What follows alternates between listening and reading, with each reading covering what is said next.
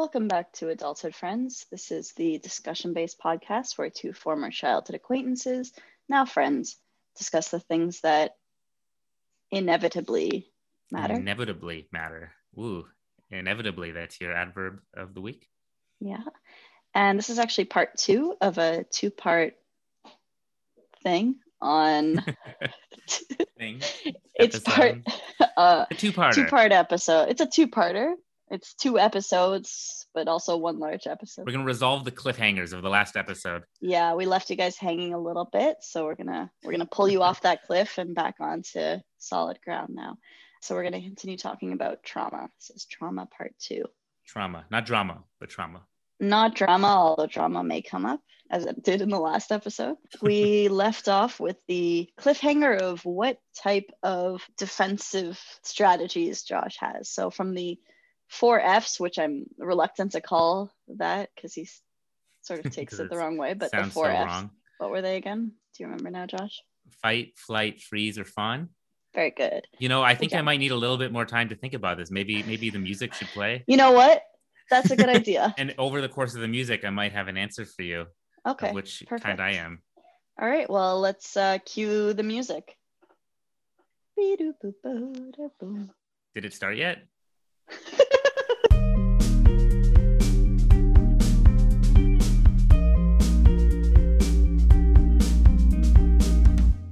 And we're back. Josh, Yeah, yeah. have you had time to think?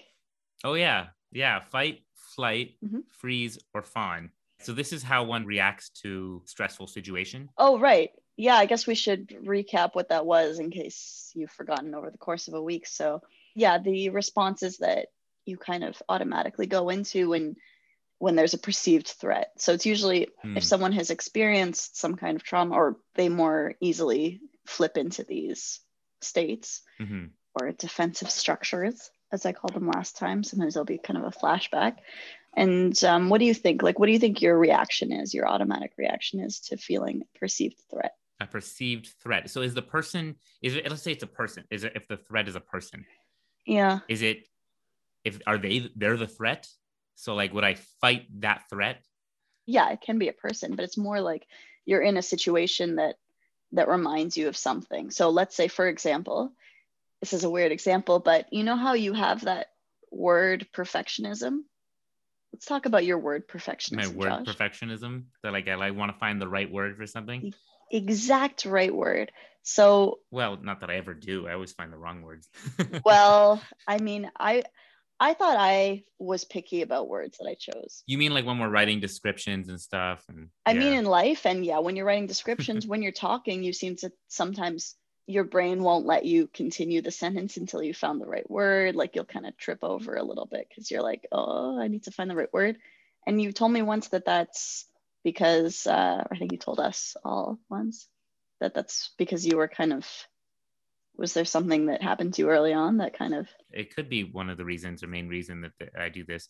But yeah, with my mother, for example, she would punish me so easily if I said the wrong thing.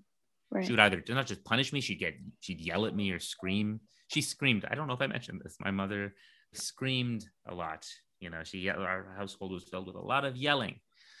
And so we didn't like it when she yelled. So I'd always try to do, you know, I'd have to, and if I said something in the wrong way, it could lead to that. So I always tried to find the exact right way to say something. So if someone, let's say right now, if you were in a situation and someone started screaming at you all of a sudden, and you kind of, you would have maybe, let's say, an emotional sort of flashback to being a kid being screamed Mm. at by your mom. That's that's what we're talking about with the Okay. the kind of triggering, right? Because it reminds you, and in a way, your brain doesn't see a difference between being an unsafe kid in that environment and being the adult that you now are. Right. So how do I deal with that threat? Yeah. What's, do you know what your response is? Let's see if I can figure this out. Okay, let's see. I really do feel like you're a guest these two episodes. Oh, good. Yeah. Just read me the whole book.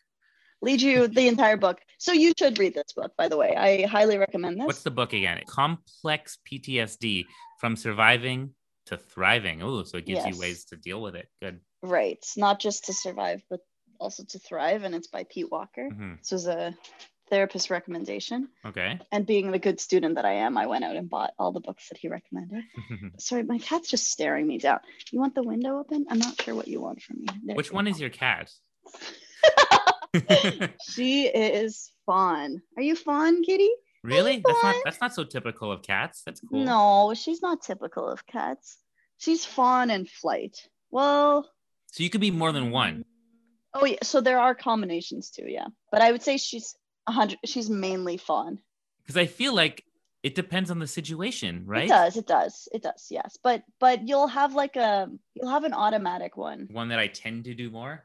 like anything where you're categorizing things, it's not that clear. So like there are some where he's like put fawn flight, super nurse. So that some of them he'll like name. Or fawn Right. fight, smother mother. I think I'm more a fawn fight.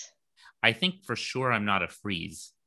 Yeah, I don't think you're a freeze. I really think that's not. I don't think that's how I deal with things. yeah, I also don't That's think I'm bit. a flight generally. you don't? This doesn't describe you? What? Obsessive compulsive, panicky, rushing, drivenness, adrenaline junkie, busy holic. You know what? I should stop trying to give you a type and like impose that on you. I'll let you If that's I'll what let- it means, I don't think I run from problems. No, it's not running away from it in Hmm. these cases, I guess. I mean, I have fight or flight response in my head still. No, I know. Let's see the four F distortions of attachment and safety instinct. So this is kind of what you're like when you're in uh, interpersonal relationships. Fight, control to connect, rage to be safe. Flight, perfect to connect, perfect to be safe. Freeze, no way, I'll connect, hide to be safe. And fawn, merge to connect, grovel to be safe. So I guess I'm kind. In this case, I feel like I'm more of a flight fawn, I agree. but I don't understand why it's called flight. it doesn't mean you're running away. It it means that you're in running mode, which is like I see. moving mode. It's flight. I'm in flight mode. I'm in like I'm in uh, the plane is flying. I'm in flight. Yeah, but it's also like I'm in flight. Oh, I'm in. Okay. right. May, maybe if you're facing a lion, to use an example that we used last time, you would be running away. I wouldn't fight the lion. if the thing is that like something is happening, you're in go. You're in like go mode. You're in. So I'm definitely in go mode and dealing with things. I think when we talked about my mother last episode and and dealing with. Yeah. with her death, I think I was in go mode and you know I called up all the, I had to you know I called up all the people to tell them what happened. Uh, I took on when my dad kind of I think my dad was in freeze Right. Yeah, I would you know say so too. Yeah. was in freeze mode and fawning. What's an example of fawn? Like what they would do Yeah, in a different situation. Um. let's say in my situation, what would be di- so my mother passed. I told you that whole story Yeah. last episode. What uh, what would what would someone in each of those those four Fs do? So freeze would be like maybe it's kind of what my father did. My dad kind of didn't Yeah. know. He kind of Yeah. hid away in the moment. He couldn't. It doesn't now. It's not fair. He did a lot of things. He you know Yeah. he had to do, but emotionally, I felt like he especially. Well, that's of, the thing. We can't help our response. It's just what we automatically do. Yeah, right? he did the things he needed to do. I don't mean that, but I mean Yeah. in, in general, I feel like that was the, the emotional response. I was in a kind of emotional go mode Hmm. for sure. So I guess maybe I am flight in that sense. But how would fawn work there? Well, that's the weird thing. To me, fawn seems more. It's a different type of situation. Yeah, to me, fawn is more like when you're in an interpersonal situation. So, for example, Right. if, if someone's yelling at you, So in that kind of situation, I I would definitely try to like kill him with kindness. hmm, um, is that is that an example of fawning? yeah, yeah, yeah, I guess so. I would try to compromise, yeah, okay, yeah. but so maybe you now it seems like you're just a healthy person who knows how to use what they need to use. well, I try to. I generally don't. Think, I don't think now. I don't think I ever. Do I ever fight? I don't think in this term, in this in this Yeah. way. like you don't argue back with someone or Well, I do, but I try to do it now more in uh with my mom. I would. I definitely. uh She would say I was always talking back, but to me, it was just trying to explain myself. I can be defensive. I don't know. That's that's Right. kind of a negative thing. Like, what does that mean when I get really defensive? to me it just seems like you're still doing the thing that you're just trying to fix it. So it's flight. It doesn't seem to me like yeah, to me well, okay, can I read this paragraph for you that I've had? Yeah, read the paragraph. So extreme flight types are like machines with the switch stuck in the on position. They are obsessively and compulsively driven by the unconscious belief that perfection will make them safe and lovable. Hmm. They rush to achieve. They rush as much in thought, obsession, as they do in action, compulsion. As children, flight types variably respond to their family trauma on a hyperactive continuum. The flight defense continuum stretches between the extremes of the driven A student, exhibit A, and the ADHD dropout running amok. Flight types relentlessly flee the inner pain of their abandonment with the symbolic flight of constant busyness. I don't know about your inner pain of abandonment, but the symbolic flight of constant Mm. busyness to me. it's interesting these I, I can hear my issue with some of this is not that they're incorrect is that i i think pretty early on i recognize these possible downsides to responding Mm, in certain ways and i try to i literally tried to account for those you know right. you know and, and respond in a healthy way so i'm not saying i'm like a great I, Oh, I'm- it's okay. Yeah. I I'm don't know. I, but i some I, I do try to respond in a healthy way I think I was looking at this more in terms of like interpersonal relationships. And if someone's angry at me, I totally go into f- one, I go into like fawn type. Like I can't oh have some, I, I get like, are you mad at me? people pleasing aspects right so i'm like that with that's there's the fawn type there too Yeah, the people pleasing. but it, it- to a degree you know there's a certain point at Mhm. which you know but what would an example in an interpersonal relationship be of the flight type be Oh, good, uh, good question. i think of flight in terms of like the traumatic family drama i went through and the Hmm. uh and then i think of fawn in terms of like an interpersonal thing Oh, I see. Yeah. i'm definitely not like a i don't go on the attack on someone usually i'm not fighting in that sense So with parents, if they're mad at me or if I feel like something's happening that is like going to be a fight or something, like a fight between us, I my first response is well, the fawn response is also to like try to know what kind of mood they're in to like realize what is about to happen so that like so if I can interpret their mood, I can kind of sounds like empathy to me yeah, yeah. So I mean that's the good side of it. The bad Yeah. side of it is, is you're often more attuned to other people's emotions than you are to your own. Hmm. So that's my first thing. The second thing, if that doesn't work, is for me to yell back at people. Hmm, so you do get, fight like- you do have a fight aspect it's a weird combo. you know here's the thing i don't usually do that but i do have a certain sense of like i want to have it both ways i want to like be right but i also Yeah. want to have fun so like i definitely Right. have those two i think those are probably that's the flight fun Maybe. thing going on there I mean, you might. I I shouldn't be like guessing you. I just I think I found that one paragraph and I was like, this is you. You're stuck in the on position. But maybe yeah not. that's true for a- for a lot of things you know Yeah. well okay But I don't know in interpersonal relationships, right? It, that's different than um, other stuff. well there are some we got we got the f's those are all the f's Some ideas not of the the f's, F's. that i heard about in the past but No. Uh, what kind of F's have you heard about in the past, Josh? anyway moving on Oh, okay. Uh, Um, so yeah, I think this is a useful book, but I mean, maybe we're being a bit misleading with this whole four F's, which F is Josh, because really we all have tendencies towards maybe one or the other in certain situations, but they're all potential reactions, right? Um, are, you, are you arguing for some nuance here I am- instead of that's right. categorically labeling somebody one thing, That's exactly yeah. defining them Yeah, by that. That's exactly what I'm doing. Yeah. Um, and I don't know if this will be useful or not, but um, there's something called the window of tolerance. I don't know if you've heard of this before, but the idea. I know about Windows and I know about tolerance. Oh, okay, but window of tolerance isn't um, is an unknown And term. my favorite word is defenestrate, which means to throw somebody out a window. That's and right. It could be throwing them out of a window of tolerance. Wow, I love that image. Let's throw someone out a window of tolerance. I don't know what that means, but it sounds interesting. It sounds interesting. I'd like to share my screen with you for a moment. it definitely didn't sound interesting. You're like, look at my screen and shut up, Josh." Uh, so here's the window of tolerance through which you will defenestrate a person. oh, it's literally a window. Okay, there we Yeah, go. Yeah, so it's a window between hyper arousal. I'm gesturing with my hands, which is where you're hyper aroused, which means like that can be the fight or flight response. Anxious, angry, out of control, like my cat sounds like she is right now, if you can hear them in the background. and it's one of those things it's just a re- it's a reaction it's not a conscious choice it's just the way that your body reacts yeah. just depending on person to person there's hyper arousal which is at the extreme of like go go go go fix fix fix or run run run or fight fight fight So hyperarousal is like your body wants to fight or run away. essentially yeah It's not something you choose. It's just a reaction that takes you over. right so when you're triggered during a either a traumatic event or something that reminds you of a traumatic event, this is what happens to someone's Okay. You um, get hyper aroused hyper aroused or or hypo aroused.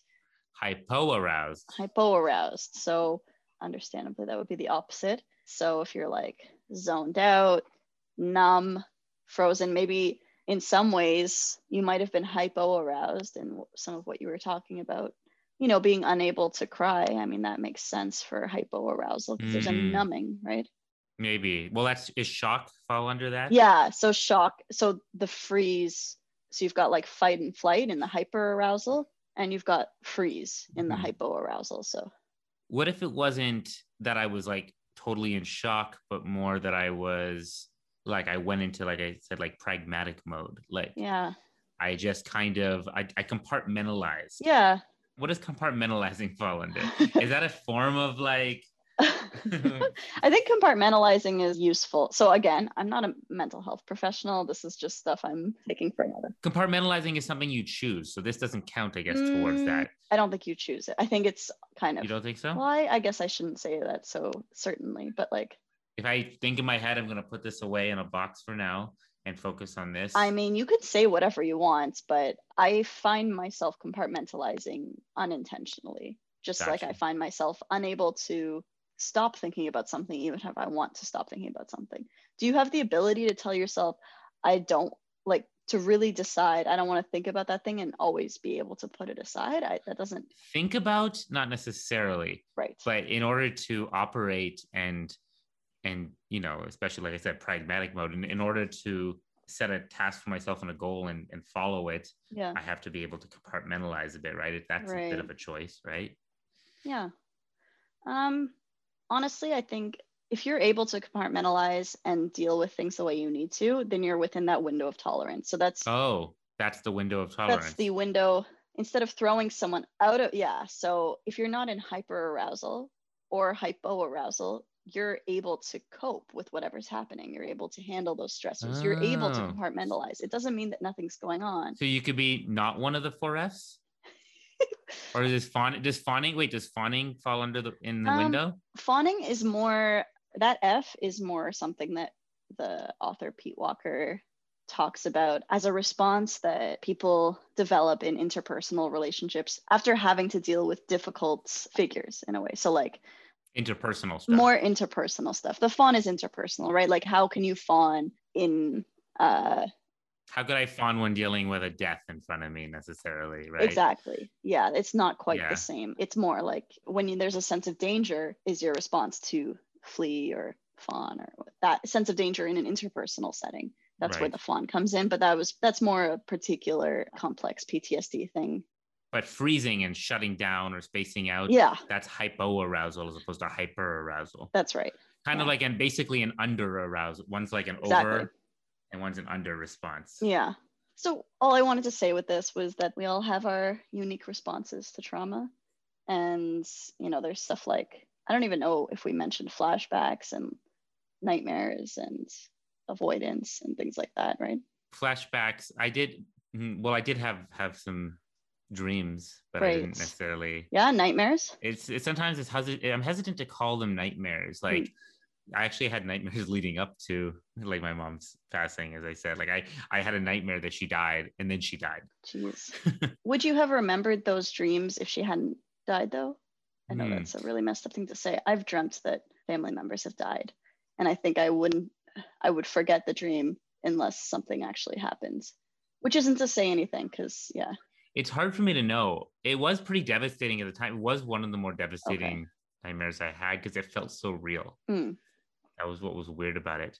But I mean, I've had it's interesting. I told you when my grandmother died and I went to a second funeral within a few months, that was bringing back all the memories of the first funeral I went to was triggering. Yeah. Like there's things that tr- like I, like I don't know if that counts as a flashback, but like you know that spot of blood on the carpet Yeah. Yeah. triggered me. You know? Yeah. I think that's, that's very much a kind of a flashback. or I'd be triggered by things that didn't happen anymore too. Still, when I walk in my house and I kind of have this memory that my mom would ask me how school was that Right. day, she would yell that to me from upstairs, and then it being quiet again. I don't know what that counts as. But Yeah. I mean, it's an event that that triggered you. It doesn't have to, maybe the absence of an event. The absence of an event. Yeah. Yeah. yeah. Yeah. I think for me, it's it's much it's things that aren't there anymore for, Right. for this type of situation that triggers it. You know, some people, you know, they've had something horrible happen to them and then things can trigger that memory. For me, the absence really, really gets me. yeah, and that makes sense, especially when it's you know with death of a loved one. Have you ever experienced any any flashbacks or anything like that? Um, not that I can think of. I know I'm. You're trying to get a story out of me, Josh. I don't think that's that's not what this edition is for. Um, sorry, Josh. We'll get to me. Don't worry. I did have a quote also that I wanted to share. Do you think that is this quote time, Josh? It's always quote time, Maya. So this quote is by um, poet Jessica Katoff or Katoff. I'm not sure how to pronounce it. Sorry, either way. And she says, "My past is an armor I cannot take off, no matter how many times you tell me the war is over." Hmm. You always put your guard up. Yeah, and I mean it's also just the idea that people can say you're not in danger, but if that's what you're and this is I would say this is more relevant to things like PTSD and sort of violent trauma, maybe war and Mhm. torture and maybe relationship Yeah. stuff, you know, lots of stuff like that. Yeah. I don't know though. I don't know if you relate to that or not, but Well, I, I do in a sense that like like I said, this really I think about death a lot. right. I do. I think about it a lot. And I think about other people dying, but I think about myself dying and I think about the short time that we have. And that's that guard is kind of always that, that kind of armor you want to say is like that. I can't take that off. Like I have to always operate knowing this. Yeah. With this kind of more at the forefront of my mind. And I mean, sometimes that could be a very motivating thing to get something done. But other times it doesn't let me relax in a way. Yeah. So I guess I can relate in that sense. Okay. So, yeah, you seem very self-aware and like I don't know, you've never gone to you never went to therapy or anything after stuff with your mom? That's the thing. You know, it's funny. When I came back, I remember my the rabbi, Rabbi Laser, was it right? Rabbi I remember Laser, him him saying to me like, Yeah. "So Josh, I think you should um, you should consider going to talk to someone." Like, Oh, that's Therapy. nice. and I was, but I was yeah, like, well, he said that, and I was like, Yeah. I'm good. I'm fine. He's Yeah, like, no, he's like, yeah. but really, I think it would help. I'm like, do I seem Mm. like I need help? Like, what? yeah. what I, I couldn't figure out why he was this isn't like right after this is like i came back and visited from los angeles maybe i don't even Oh, this is a while know, later. this is Okay. a while later i don't know if it was then but it was a while later and he was like yeah i think you he's like you should do this and i'm like but i think i'm fine. And he was like Aw. you might think you're fine but and anyways he it felt like he was spending his time trying to convince me that i wasn't fine. And i started wondering am i not fine? I think i'm fine. I'm like look i, I talk mean- to my friends. I feel good with my friends. I'm, I'm actually in a pretty i was in a very good place emotionally. And he was like Right. yeah but it's there.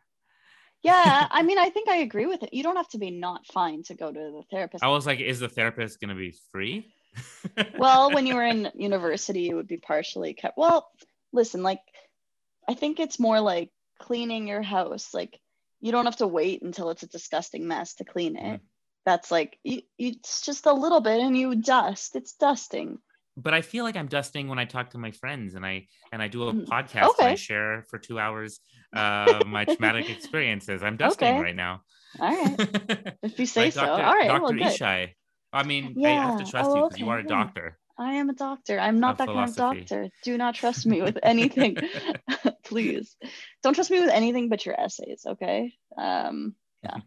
So do you feel like Mm. we're talking about different types of trauma? Do you feel like you had um of course there's the trauma of death and things like that, but there's also I feel like a lot something people deal with a lot more is the trauma of like that happens with relationships. Mm. Breakups are very, very traumatic to people. In fact, they're so traumatic, people feel guilty often.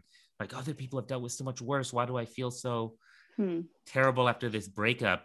But yet Yeah. it really is a traumatic experience for a lot of people, right? When you break up and suddenly it's like listening to a certain song is a Hmm, traumatic yeah. experience, right? Going Yeah. to a certain restaurant, a traumatic experience. Hearing the person with the same name as the person you dated is a traumatic experience, right? Yeah. I think that's a more like when we're talking about trauma, that's like a very common trauma, right? Right. no i think that's a good example and i think I, I feel like i brought this up at one point Relationship episode, maybe. yeah i probably brought it up at the relationship episode because i remember feeling like it was such a stupid thing it was just like first or second year university i felt like it was such a stupid thing that i was so upset about this um, about this breakup so not only did i feel bad about what had happened but i felt bad that i felt bad just piling it on like Yeah. i shouldn't feel this way this is and i didn't share it with anyone i, I didn't really have close i wasn't really my close friends had kind of moved away at that point and i hadn't really engaged with the university people so i was kind of Yeah. there alone and yeah i was really not doing well and i remember the i went so i eventually i, I was like okay my room's th- my room my place is too messy in my mind it was like this is too messy i should probably just go to someone It's good that you went to you recognize that. yeah yeah That's a healthy thing to do. yeah although even when i went there i was like this isn't enough of a reason to be here i shouldn't be here like do i is this bad enough I feel like you have like trauma imposter syndrome. Yeah, like I don't feel like I deserve to to, to call it trauma and be traumatized. Like other people have been through worse things. Like, is this really trauma? Should I be here? yeah Yeah, I have this belief. It, I, I've actually said I remember telling my best friend this because I had a lot of friends growing up that would say like they would tell me something and they'd be like, "Well, you like your mom's dead. Like, what does this mean Mm. compared to you? Like, why am I upset about this?" oh And well I'd it's be like- a, yeah. I'm like, yeah, you don't. Things are as bad as they make you feel, in a sense. yeah If yeah, you feel traumatized, then you're traumatized. That's that's yeah the end, and it's worth dealing with that and not Yeah. ignoring it and ignoring it like it shouldn't be trauma. What does that even mean, yeah right? yeah. If it's traumatic, it's traumatic. The end. Yeah. If the breakup, if it's you know, it also depends how much something means to you. Sometimes I feel bad for the opposite reason, right? Because Mhm. people don't often understand the intricacies of my relationship with my mother and how she could be kind of abusive. That you're like no it's that- kind of good no almost. I mean, it's not obviously. There's i'm sorry we got into it before. No, yeah, no, no. it- yeah. You're right. That is kind of how my brain goes sometimes. Like, like I said, my brother famously said to me, like, "I'm happy she's dead." Like, that sounds horrible, but that's how nuanced it was. That again, I, I don't want to put my brother on the spot. You have to. It's so much to understand that we had a very Yeah.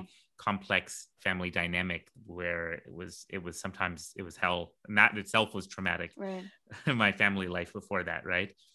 It sounds almost bad to say, but yeah, some things got better after my mom passed. And Yeah. I feel bad admitting that in some ways because people think, what are you talking about? How could you feel better when your your mom Mm. dies? And it's like, I well, I feel bad too. I explained Yeah. there's a oh, there's a whole bunch of trauma about that. And I and there's a lot of things that I do feel sometimes that kind of PTSD or that sort of, you know, memory of dealing with that situation and going through it is yeah is hard. But I also you can feel more than one thing at once of course yeah all that being said, when someone would come to me and they'd say, My parents just got divorced. yeah Oh my God, like, what am I talking about? Uh, you lost your mom. Like, you, no, Yeah. that's a traumatic experience too. In fact, yeah for all I know, it could be harder for you to deal with your parents' divorce than it was for me to deal with my mom's death. That sounds horrible, but it could be, yeah right? Yeah. And we are not who we are not ones to judge. Everybody's situation is different. For all you know, your parents being together was literally everything to you. You know, Yeah. that relationship you were in what might have been the only thing keeping giving you joy and it's gone. yeah That's super traumatic when that happens. So I I don't judge other people's trauma and I don't think anybody should. And if someone tells you something is traumatic, believe them. yeah That's what I think. And so I just want to say, Aya, when you were dealing with that stuff, and I hope moving forward, I mean, look, I'm telling you a bunch of stuff here that happened with me, and I could tell there's aspects of you like, oh, what do I have that can, that I don't have anything that compares to that. That's not. You've obviously been devastated by things and traumatized by things in your life, like all of us have, uh, here and there, and all of it matters. yeah I just want to say that, thanks and we don't compare scars, as they say. Right. And I feel like I guess I'm in a place to say that because I've had so many people say to me, like, Josh, I can't. Uh, what is my problems are nothing compared to yours. Well, I'm like, I don't know. I, I feel kind of happier than you, so maybe not. yeah depending on the time. So Right. I just wanted to say that. Yeah, I appreciate that. I think that's good to let people know. Anyone who's feeling trauma imposter syndrome, is that what you called it earlier? yeah. Trauma Yeah. imposter syndrome. Trauma imposter syndrome. Yeah. Copyright Josh Lippman 2021. Yeah, because part of you know what helps you get through it is accepting that it is a big thing and that it does matter. And I remember even just the therapist saying like, you know, for people, because I was like, this is stupid. Why do I even care? And she was like, you know, for a lot of people, a breakup can be can feel almost like a death. It's like dealing with that because it, yeah. So I hmm and I just felt like, okay, so it's an okay reason to be upset. It doesn't make me shallow or kind of weak or something, right? Yeah. But yeah. No, I, and I and I and I think that's an important thing to recognize. Yeah. We're talking about there's different types of like I was thinking about how I didn't feel so I weirdly have like a, a weird comparison that I can make in my own life. Mm. Because uh, people used to ask me this question all the time with my mom, right? They used to say, they used to be like, "Do you think?" now looking back, it's kind of a weird question. They used to be like, "Do you do you think it was better that it was a her death like it was a sudden death better than dealing with like Oh, like, would you so think it's better to be sudden or would you want it to, to go through strange. or if it was something that you like that you knew it was going to happen and it was Mm. what do you call that like Yeah, um, like a slow. I don't know. Like basically, they're asking you to imagine a different death and see if that would have affected you more. yes I, i'm Yeah. guessing there was some context there and it wouldn't just pop Yeah, out yeah. of nowhere Right. but i remember right. thinking I'm sure like they well, i don't well. Yeah like i don't know this is all i know but actually since then i have gotten to so i have another story Yeah. to- share but uh there's a difference i think between like because my mom passed yes there's a trauma in what i experienced with losing her Yeah. but there's also i think mostly it was it was grief Mm. it, it ended it happened Right. it happened and i can reflect on it and i can deal with it i can move past it right Mm. there's there's something to be said about ongoing trauma Mm. which is different and i think that can in some ways be i don't want to compare it depends on the person but it to, to to a lot of people that can be harder to deal with right because it's not it hasn't ended Right. it's still going you think about it well i have a friend who like his relationship ended when his girlfriend he found out was cheating on him for one out of the three years Oh. that they were dating you know but when he found that out i mean it was just over he's like this he said Yeah. he told me the relationship was like he's like he it, it- it- like trying to hold the relationship it felt like holding a, a headless corpse it was just like it had no head like Yeah. he's holding a corpse that is it's done there's no more there's nothing ongoing once he found out about Mhm. that it was over you couldn't rescue that Yeah. and that's sad but then he was there was more of a, a grief to deal with there right Right. whereas there's a lot of people who deal with certain trauma with the relationship because it's there's still a question of can we get back together what if i change this what if i change that is it really dead Oh, like that constant uncertainty kind Yes. of thing. and the constant uncertainty i think it creates this ongoing trauma in Hmm. many ways for a lot of people and especially when something isn't really gone but it, it Yeah. maybe it is maybe it's not Yeah. and I feel like I, I experienced that when it uh, with my father. So I told the whole story about my mother, but not long after that, I'm saying not long after that, like a couple, ye- like few years, Mm. very few years, right? I think I was 18, 19, 19 years old, maybe. Mm. I remember I was going to, uh, I was actually, I was on my way, I was heading to Mexico with my friends, and I was with uh, my girlfriend at the time, uh, Shirley was her name. So her and my best friend Roman, and a, a few others who went to Mexico together. But just as I was about to leave for Mexico, literally like either that day or the next day, Mm. my dad came up to me and he was like, uh, so I just went, um, you know, I, I went and got something checked. Um, I had this rash or something. And he was like, yeah, I think uh, it turns out I have cancer. And I was like, what? Yeah. And he's like, yeah, but I, it's okay. I think it's okay. It's okay. They said it's like it's one of the curable kinds. I think they said it's gonna be just fine. So don't worry. I'm like, okay. Dude. So my dad told me he has cancer, and then I went to Mexico. So what got me through Mexico, what got me through that is I was able to kind of put it out of my mind, and that my mind Yeah. just kind of said, he said it's one of those curable things. Maybe it's like one of those yeah. in my mind, like is it some Just skin cut- lob it off, just cut yeah. off, and it's fine. It just sounded scary. And Yeah. I went to Mexico, and I didn't think about it too much. It kind of popped into my head a couple of times, Of course. and I was like, "Nah, it's fine. It's fine." Mm. They said it's cur- curable is curable. The end. Yeah. Right. I remember getting back from Mexico, and there was this like ominous mood in my house. Mm. Again, at this point, my house just consists of me, my brothers, my dad, Yeah. and I think my cat, Sammy. Uh, I miss Sammy. Anyway, oh. by the way, losing a pet is also very traumatic, and don't let anyone ever tell you otherwise. No. Um, I I dread the day that this guy. Okay, I'm not. Again, the more you, the more you, The more you love them. you have love for something, someone, like the more traumatic it is. But I, you know, it's, it's better to have loved and lost than never to have loved at all. I guess. Yeah. But uh, anyway, My uh, cat is hugging me right now. So I know right now I'm watching. It's bringing. I'm thinking about it because you're hugging your cat as you listen to. she's story. hugging. She crawls up to my She's hugging shoulder. you. She's fawning. and It's, she's in She's fawn mode. Yeah. Well, she Oh. wanted attention and I wasn't giving it to her. So she's like, I know how to get your attention. I'll just crawl up onto your shoulder. She's like, stop paying bit. attention to Josh. He doesn't Yeah. It's pretty cute. It's like a semi hug she's got going on here. Or she's just sort of hanging off. You hanging off. and she's so, you you're wearing off? black and your hair is Yeah, you can't and really the cat tell, is yeah. black. You're all just Yeah. kind of blending together. Or just blending. Yeah. And then you have this like white background. It's very interesting. Anyway. So interesting. Kitty, we're interesting. You know? Oh. okay. Okay, sorry. All right. Tell me about your traumatic experiences now. got cat hair in my face. so there was this ominous kind of mood in the house. Yeah. And I'm thinking, I remember asking like, what's going on to my brothers? Yeah. And they're like, you didn't hear? I'm like, no, I was in Mexico. Yeah. And it turns out, um, the cancer, uh, it's not, it's not what they thought it was. Hmm. I'm like, what do you mean? They're like, it's much, it's much worse than they thought it was. I'm like, what does that mean? And instead of it being something that was curable, they said it was something super, super rare that like maybe wasn't curable. And he- they said he had about a oh month to live. oh my god. That was a big, you know, Yeah. things were moving really, really fast. You know, again, my mother had just died uh, Yeah. Pretty recently still. Yeah. Here's how I know it. My brother Alex wasn't even 18 yet. Jeez. I think he was he was 17. Yeah, I must have been 19 or 20, right? Mm. And I just remember thinking, like, if my if my dad goes and like he'll be an orphan, like that's how this is kind of crazy, Yeah.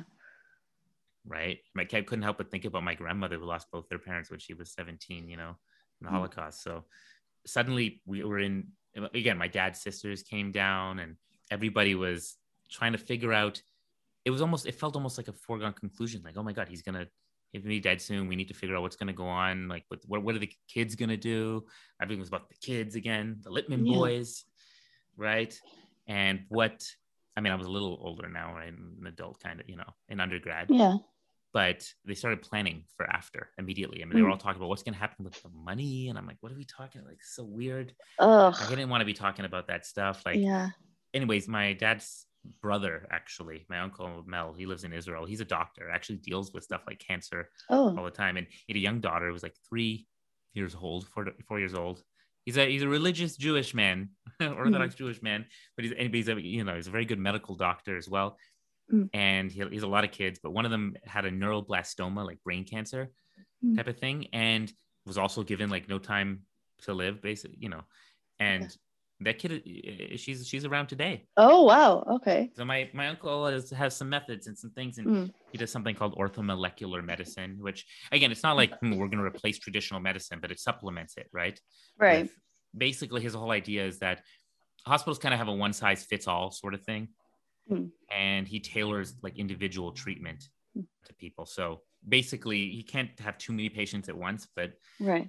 You know you can really really focus on an individual and tailor treatment to them and it just takes it's very time consuming but of course he's gonna he did that with my dad right his brother Okay. and my aunts Yeah. so my, suddenly my dad's fa- my dad's family i can be honest it can be sometimes a little strange and they'll tell you that Mm. right they're not the most sentimental right Right. Well, they're super religious, but he's not at all, right? Like, only my dad's brother oh, okay. It's only the one brother that's super religious. Yes, okay, just him. Gotcha. uh, my dad's family i feel like there's a string of like on the spectrumness going on in my dad's Okay. side like again it's some, it's just socially sometimes a little strange Mm, but it turns out when something when shit hits the fan Yeah. they really came together that's great. Yeah. and i was very impressed with that they all just kind of took on different roles you know my aunt darlene she really got you know really got in charge of the business and financing stuff and try to Mm, figure out finances and my my aunt sheila was like boots on the ground like administering you know vitamins and Mhm. stuff and my uncle was in israel he did come a few times but he was the one kind of giving instructions on what to do Mm. and then we had the hospital as well all right. anyways, he went. They were like, "We're gonna try to fight this thing." Mm. So we did a mixture of like chemotherapy for him and this orthomolecular medicine. Basically, we Okay. take it. Basically, one of the big parts of that was some people have heard of it, vitamin C treatment. It was like super Oh. high dose vitamin C, uh, sodium ascorbate or ascorbic acid, something like that. And he would take it intravenously. Really? I didn't know that was like a thing that actually. Okay. It is, and there's mixed research Yeah. on this, but some people, Okay. you know, swear by it. Cool. But it turns out one of the things that you know, I so I did like a ton of research myself on cancer. I Of knew- course. It turns Yeah. out I didn't know very much about cancer. Suddenly, I knew a lot more about cancer. Looking up because one of my jobs I felt was trying to give my dad some hope because he was my dad is not one of those people who was like, son, hey, you know, this is a it's a tough time and we're dealing with a lot and you know it's, No. it's I can't I Sounds can't like say it's you gonna were the be great, one. but but uh you know we're gonna get through this, son. my dad was like, ah, I'm gonna die. and you're like, you're not gonna die. Look, I found all Yeah. this research. My dad has a lot of anxiety, and sometimes you know he doesn't say the right things. I'm gonna I'm gonna give you actually an example tying back to that last episode. So, you know, segue side side note a little here. You know, I told you like I said to my um, I said to my mother, my mother was like, "I'm gonna die. I'm gonna die," kind of similarly. and I Yeah. I said, I was like, "Oh, you're not gonna die, right?" Cut forward a few years before the cancer thing with my dad, and uh, my brother Daniel got pneumonia. Oh, jeez. He was very sick Yeah. but like i'm like okay he'll he's gonna be fine he's gonna be fine ultimately right but my dad was freaking out he didn't know like i mean like freaking out i remember trying to calm him down and he's like oh like he's seeing all the worst case scenarios of like dad it's fine like it's pneumonia like he's not he's young he's not gonna die and my dad was like yeah well you said that before again we're talking about traumatic experiences that one stuck with me a little bit Dude. he said that What and the fuck? and then he went i think he went yeah he went like i don't know if he went grocery shopping or something i i was and i was kind of left there I, I yeah that made Uh. me cry that made me cry Of course. Of course it did. because of course in my mind it's like that's it, not just that i i mean the logic of it is i understand the logic of when i when i said it and why i said it and it's not like i feel like it was my fault or anything but the fact that also he saw it that way it i don't know it was hard Yeah, because it's already something that I'm sure you felt bad about. And then to have Mm-hmm. someone kind of say something like, yeah, you know the inference is that i i don't know what i'm talking about you know my Yeah. optimism is misplaced right. my hope is misplaced. I never really worded it that way before. Actually, I think that's the feeling I had. Mm. And, um, he Yeah. really, you know, that was sharp. That was like a knife right Yeah. there. And of course, he, you know, he went out for a little bit. He came back. I think he also went out. I think he started smoking. We were getting very frustrated with him. I think to deal with stuff, he started smoking. We are like, "What are you doing?" Especially, and by the way, later with the cancer, he keeps, I'm like, "What are you doing, smoking cigarettes?" Like, Oh my God. you have cancer. He's like, "Well, I already have it." Um, Doesn't work Anyway. like that. Oh my god. but he, would go back and he would come back, you know, kind of, again, he was dealing with a lot. I told you my dad Yeah. really, it really affected him and he blamed of himself course. for a lot of stuff.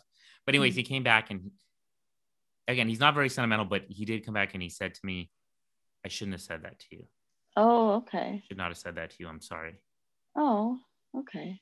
I appreciated him, you know, saying that. And it, it wasn't about me, you know, it was his Yeah. own anxiety. Right. You know, my dad, I mentioned before, I think he's got anxiety.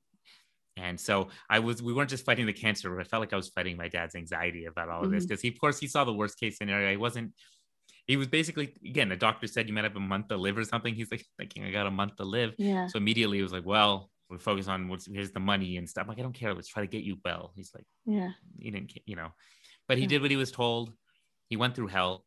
Again, chemotherapy, all that stuff is hell. It makes you depressed uh, Mhm. as well. Um, it's tough. It's really, really tough. I'm sure people who dealt with family members who've had cancer, that's really a really tough experience. And uh, it wasn't just traumatic for me, Mm, it was traumatic for him. And I was traumatized by understanding his trauma right. of going Yeah. through it. I kept empathizing with that. Yeah. Empathy's a bitch sometimes, huh?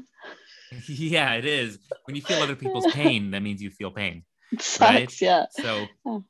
I I kept trying to figure out. I okay. I thought if I'm going to help my dad, I heard that positivity can help. Right? We've all heard this. Mm-hmm. Yeah, that positivity should be. Yeah. helpful. Then again, I always my dad and I've always pointed out. What about those like really cranky old negative people that Yeah. seem to live forever?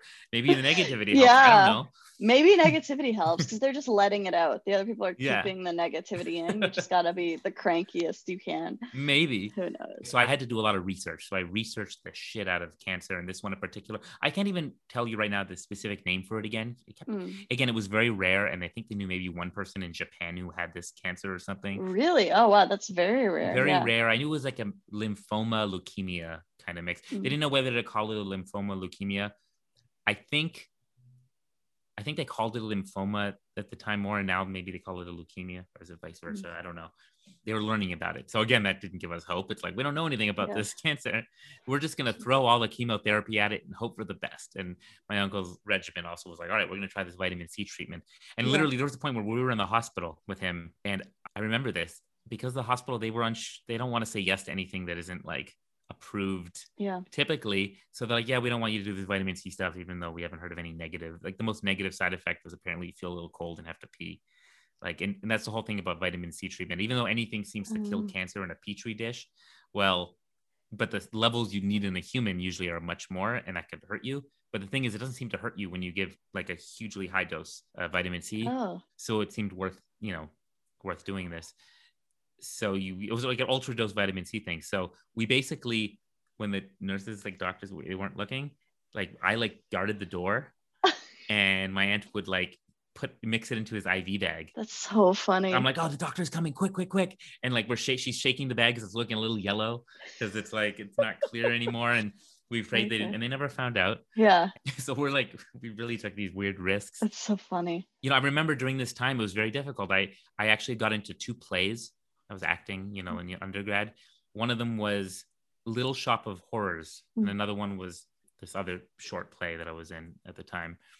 And I started missing a few rehearsals because I was driving my dad to and from the hospital. Yeah. And uh, they kicked me out of the play. I remember them saying like, "Yeah, we have to." They're making an example of me. Basically, I only missed like I didn't miss much, and I knew all my lines. I knew everything. Did you tell them you were driving your dad to chemo? Like, So I didn't tell them at the time. So I, after she said that, I'm like, well, here's what's been going on. yeah. And she seemed to feel bad. And she got back to me and she was like, hey, so, you know, I feel really bad about this. And so we wanted to offer you some tickets to come see the play. Fuck that. That's worse. Yeah. That's was so much worse. Oh, great. so Let me see the play that you kicked you me kicked out me of out for of. the dumbest reason. I was ready for it anyway. I felt I since since that time I like won't watch Little Shop of Horrors. I Ah, feel like yeah. uh, upset about that still. But of anyway, course. I remember I would drive my dad to and from the hospital. And I still remember, again, to give you a sense of my dad here, right? I would drive him and I'd have to go in and I'm like, well, let's just park at the hospital. He's like, no, they charge uh, like way Oh too my much at the parking. And he's like, Oh. we're going to park. He's like, so we had to find parking like far away from the hospital and walk. I'm like, Dad, you have cancer. Let's just go. He's like, no, they're not ripping me off.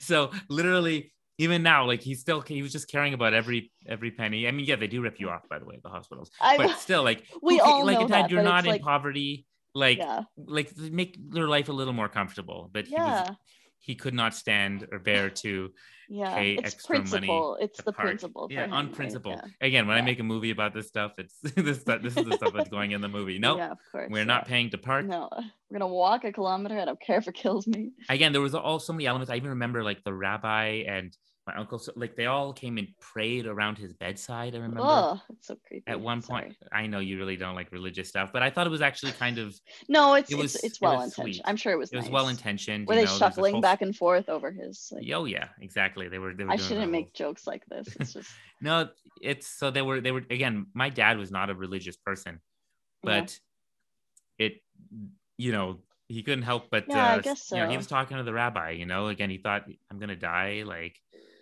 it's worth looking into I guess. you know? Yeah. and there's some comfort in that.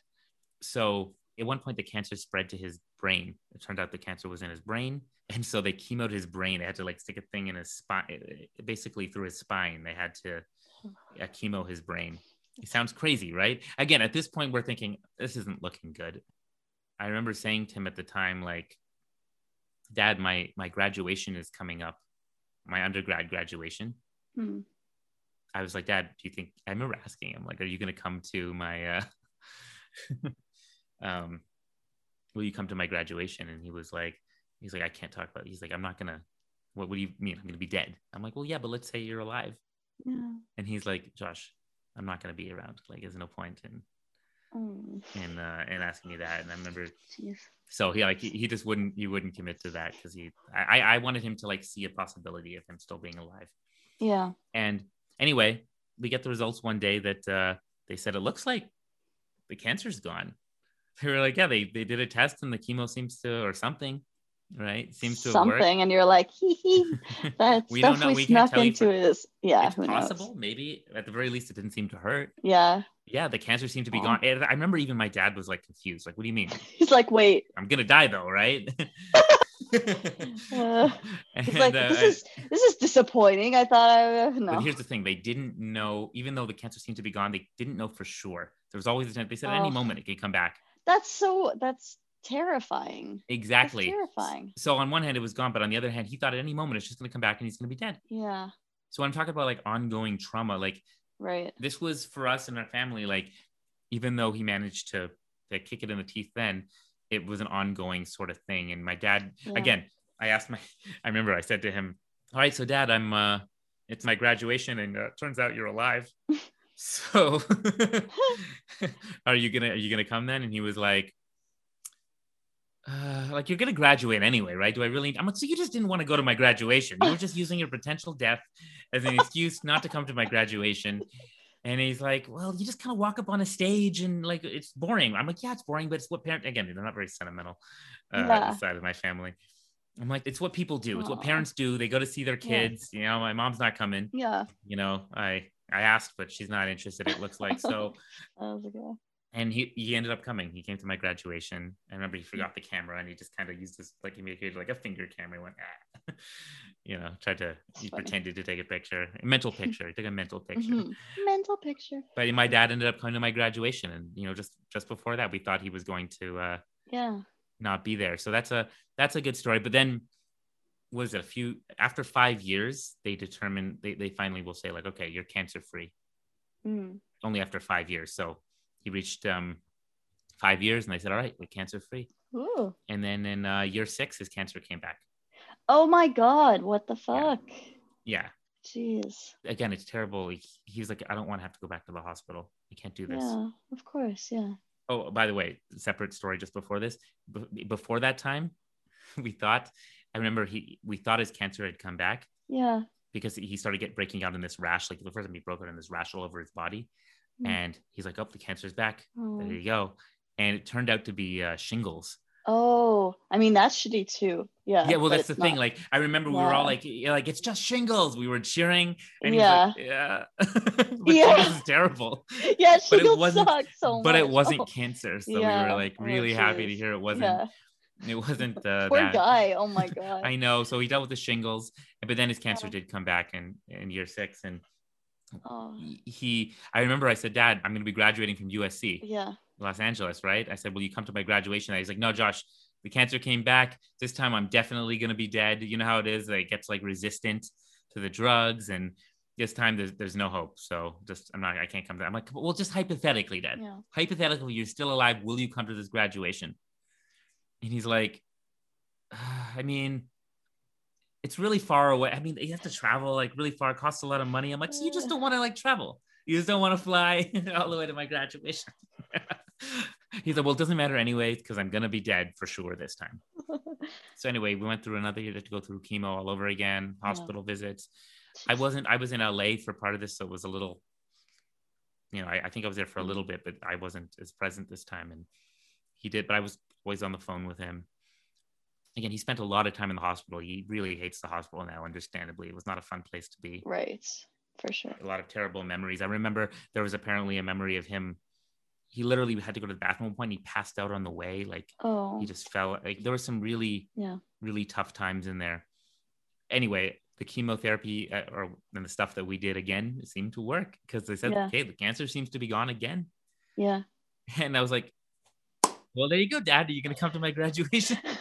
Uh, He's like, "Uh." So this would be a really much better story if he actually came, but he didn't. He didn't fly. He was like, "No, I'm not spending the money," so he didn't come to my graduation. uh, But I had, a, you know, our good friend Grant. He showed up. He surprised me oh, at my that's nice. graduation. Yeah, and my Yeah. my cousin showed up. So are you saying that the real cure for cancer is that someone has to have a graduation that you don't want to go to? That's what. I think he, uh, you know, there has to be something to. Well, I don't want to say he didn't look forward to it, but yeah. No, I'm just kidding. well, you get a reason to keep living. Yeah. Do you think that he's changed at all from that? Like, did you feel like like he came out different? I know he's changed. I can't always say some things are positive, some Yeah. things are negative. He and I have gotten closer. I think over the time I've talked to him and he's more open in certain ways. Oh, that's yeah. But it's also traumatized him.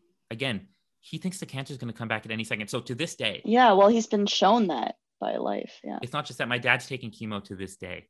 He's still taking low dose chemo Oh. because it's never fully they don't think it's really gone they think it's just kind of Oh. there still and even i feel this trauma of like at any time it could come back but I, it's my responsibility you know when i talk to him to try to Yeah.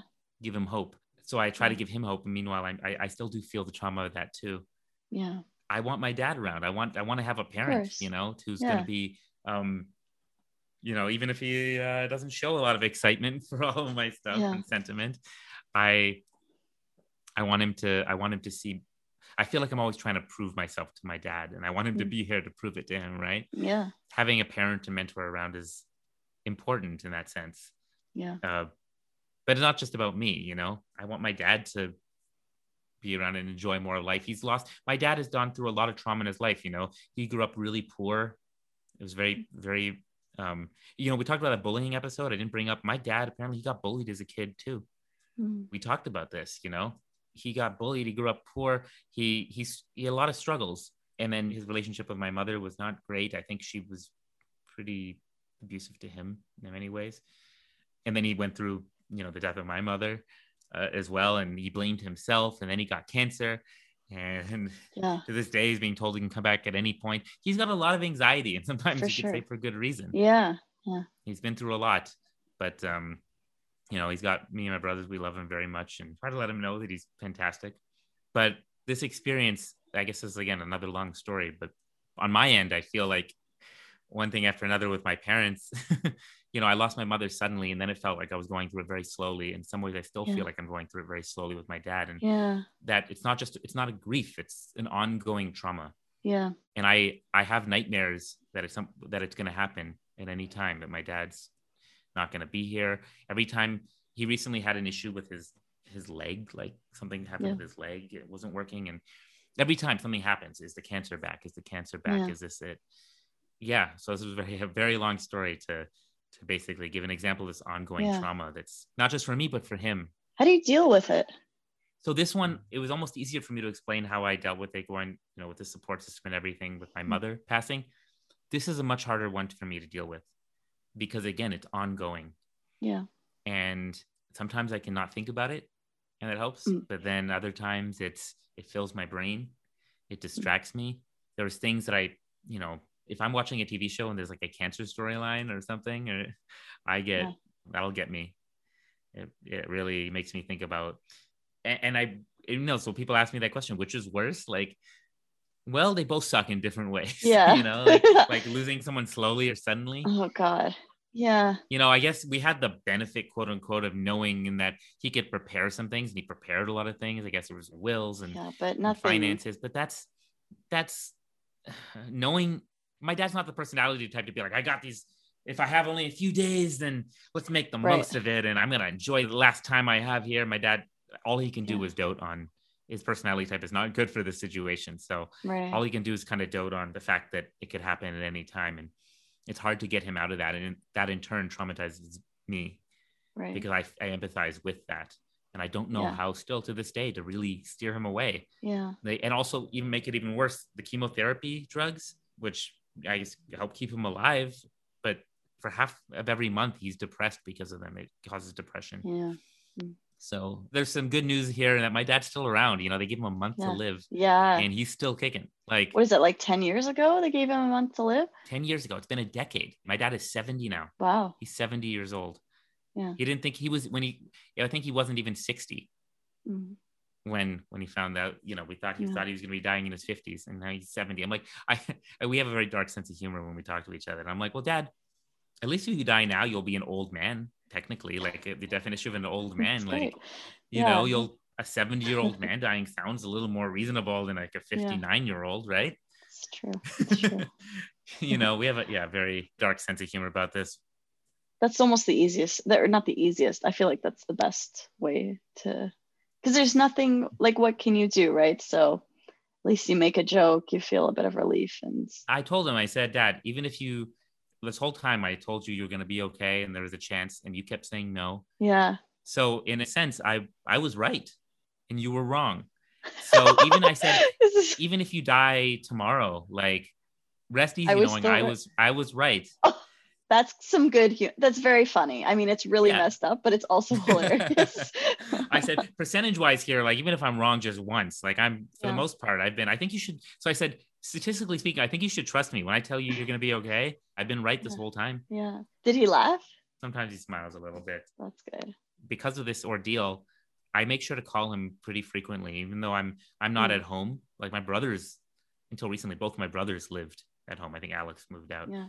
That means they're around him more, but I've been calling him. I think more. I've been. Mm. I still think I'm building our relationship, and I really treasure and value the time we have because of this. Yeah. But even to this day, though, I am still trying to get him to find joy in life, Yeah. which is hard after dealing with such. Again, and trauma can do that. It can it can hurt your ability to feel joy, right? Yeah, for sure. we talk about PTSD. I think he's got some major PTSD about this stuff. Yeah. I remember he said, I can't go back to the hospital. I can't go back. Mm. And this happened. He's like, I don't want to go back Yeah. there. Ple- He's like, please, like, don't make me go back there.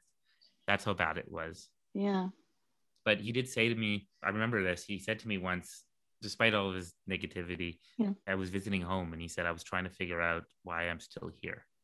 I don't know why I'm, I'm still around. And he said, I, I was thinking about it and I think maybe it's for you, Oh, for you guys. Oh. Again, one of the rare instances of sentiment yeah. I won't forget. Yeah. Well, this has been part two of. Uh, no, no, no, I can't end it there. I want to ask you something. okay. I've been talking now for a while, and I obviously have these stories. And I don't know, maybe you don't have these traumatic stories to share or that you want to share, but I know that you've been. So you you used to volunteer, right? For was it the women's center? What was it called? I mean, I'm still. Yeah, it's the. It was the women's shelter and the sexual assault center. They merged to make this shelter. doesn't sound like there's any trauma there at all. Yeah, no, none at all. No.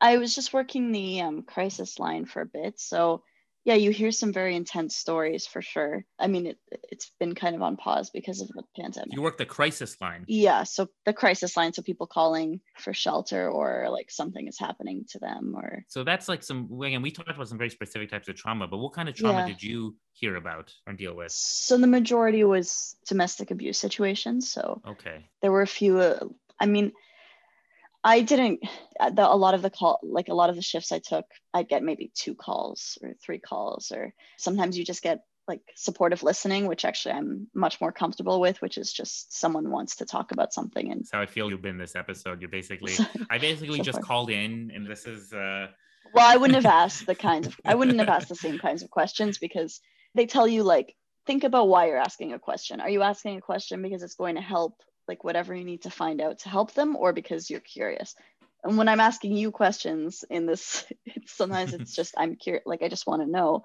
whereas with them it's it, it has to be kind of differently motivated so you help me too. yeah. I, I just want to say Oh, well, some of these thanks. It helps. It is therapeutic. I've had some ladies like, or some lady, I had at least one woman who was like, I feel like we're friends. When do you work next? Like she would call and ask for me. And I was like, well, that's really Aw. sweet. But like, I mean, I'm, You're making such a huge impact on people's lives that way because again, when Mm, they don't know. when they when people call and they, they need someone to talk to when you're there, that's yeah. huge. Well, I'm right? happy. I'm happy to hear that. I, I, I really enjoyed the supportive listening part. I, I don't as much, I don't feel like I'm the best suited for kind of that, you know, having to figure out who to call. Like sometimes it's like they're in a, a situation and they need to Mhm. you need to figure out like okay we need to get you out of there you need to pack a, a bag and like be really careful about it or like you have to find out if they're safe like sometimes they're not really telling you exactly what's wrong because and you don't know you have to find out why like are Right. they is it that someone's listening in Talk about ongoing trauma. That's literally in the middle of yeah traumatic like there's traumatic events like memories and things that trigger and then there's literal there's physical trauma people deal with like this all we, we haven't really Yeah. into all different types but you dealt with some more immediate traumatizing things that people had to deal with sometimes and sometimes i just if i wasn't getting a lot of calls i would read through the notes from previous calls and some of the stuff on there is is just i mean I was amazed at how often this happens. Like I think I I didn't think domestic abuse was that common. Mm. And then you live in a city of what 400,000 people and you're here you're just constantly getting Oh. calls about it and reading stuff about it and it's like, "Oh, okay." I'm glad you guys existed as a as a means to call and Yeah, I mean it- they're still there. It's just right now just because of COVID that the volunteers aren't able to go in as much, but and you volunteered to do that. It's really it's really good of you. well, oh, thanks. I mean, let's not we don't have to pat me on the back. I I volunteer I feel on like the back. Take it. but honestly like i volunteer like i feel good doing it so it's not like i people look at it as like this selfless thing it's not really because i feel good doing you should it feel good to do good things. That makes you. But to recognize that that's a thing you do that can make you feel good is part of what being a good person is. Well anyways in any case okay thank you I just want to point out you're not a good person. We'll do an episode on self-interest versus selfishness Okay. at some point. But just recognizing that you get a good feeling out of doing something doesn't make what Yeah. you're doing any less good. In fact, it, it's good. The fact that you recognize it is is the best part. That's how you continue to do good things. To Right. realize doing good makes you feel good. It should make you feel good. well, fine fine fine fine whatever Yeah. Sorry, Yeah, I had no. to say that.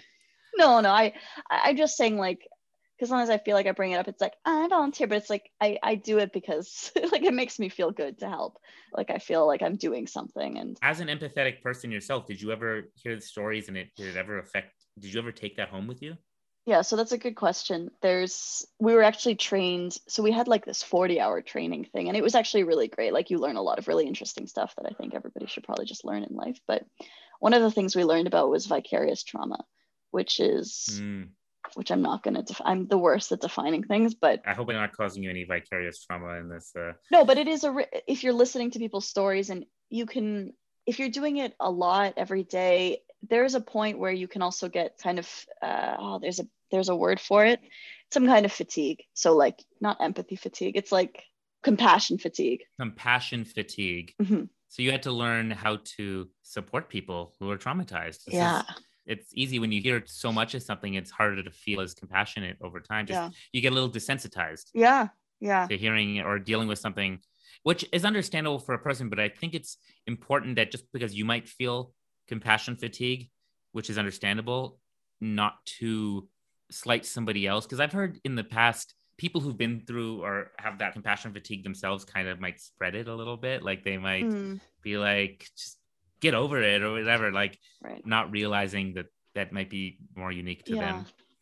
Well, this kind of ties into both that because like so one of the calls I got, it was it was kind of upsetting because it was from well, it was upsetting. It was from a woman who was she was very preg- like she was calling and she was just like, I need the names of three, I just need some names of different shelters in the city, the city, and the city. So she was naming three cities across like a few different provinces because Okay.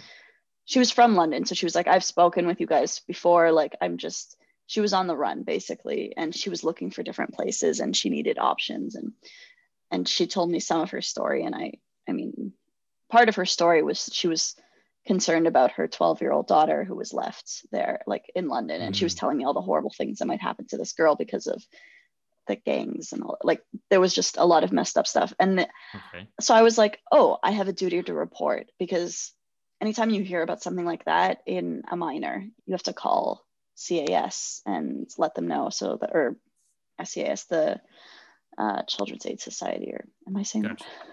I Yeah, should okay. know all this stuff. CAS, yeah.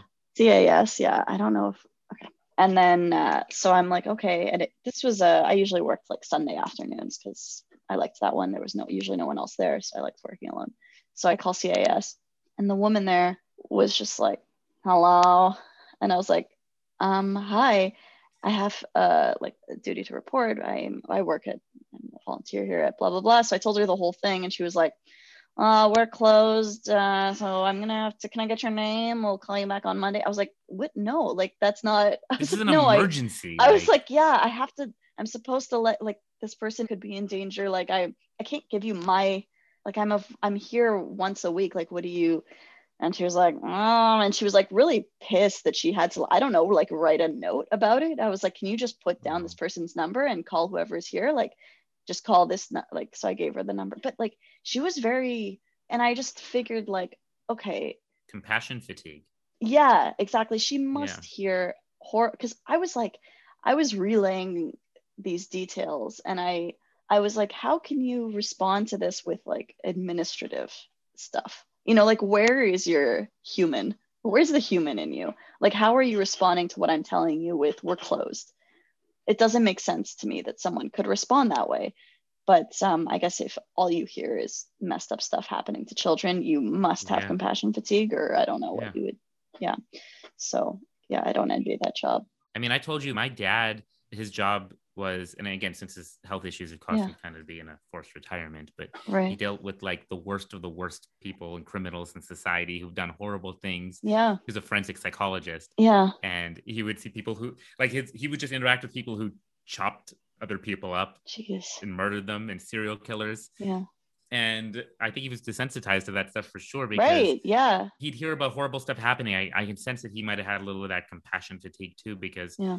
he just saw the worst of the worst in society all the time.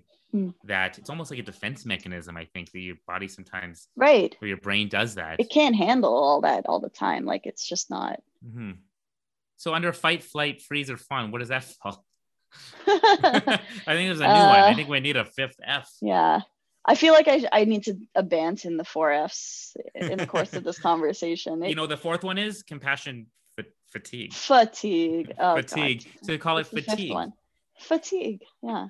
Fatigue is the fifth F. Oh man. Do you feel like you've experienced more vicarious trauma in your life? I think it's only vicarious trauma when there's a life disruption in your own. So there is secondary trauma, which Mm. is just when you're, You hear about it or something and it affects you emotionally. yeah, distressed experience by a person hearing. But vicarious trauma literally disrupts your life in some way. Like yes. you can't you can't think or sleep or work because Yeah. you've been affected by someone else's trauma. Right. So thankfully, no, I don't think I, I like I have at some points considered like going into some kind of counseling sort of thing, or or maybe I would want to work at at um at Anova. That's the the women's shelter, sexual assault center. So I considered that, and then I was like, I don't think I could. I think I would really. I don't think I could handle it. I'm I'm overly. I mean, you saw me. Like I you cry. my emotions are like right at the edge, and yeah, it's just it's not. I didn't make you cry this episode, so maybe you're, you know, Yeah, that's true. you're good now. You're desensitized. yeah, I'm already desensitized in the course of these two episodes. Your compassion fatigue is kicked I've in after I've told you too many Yeah. stories. Yeah, I don't care. I don't care about your sad stories anymore, Josh. is well, is it question if my, with my dad, for example, is that it's a mixture, right? That's vicarious trauma that I've experienced because I've had trouble. You know, it's affected me really deeply, yeah, yeah, but it's also I feel like it's both trauma and vicarious trauma. I'm I, I'm dealing Yeah. with his trauma right. and I'm dealing with the trauma of potentially losing my father and and, and seeing him suffer. So it's a mixture of both of those, right? It's, it, the line gets blurred. I think so because you're dealing with the trauma of being you and having your father deal with that, and you're talking to him all the time and dealing with what it's like to be him, Yeah, right? In a way, like or try. Yeah, exactly. I feel like trying I'm to empathizing understand that. Yeah, and then I'm also just like I have my own yeah, fears and worries and and concerns about about it all. Yeah.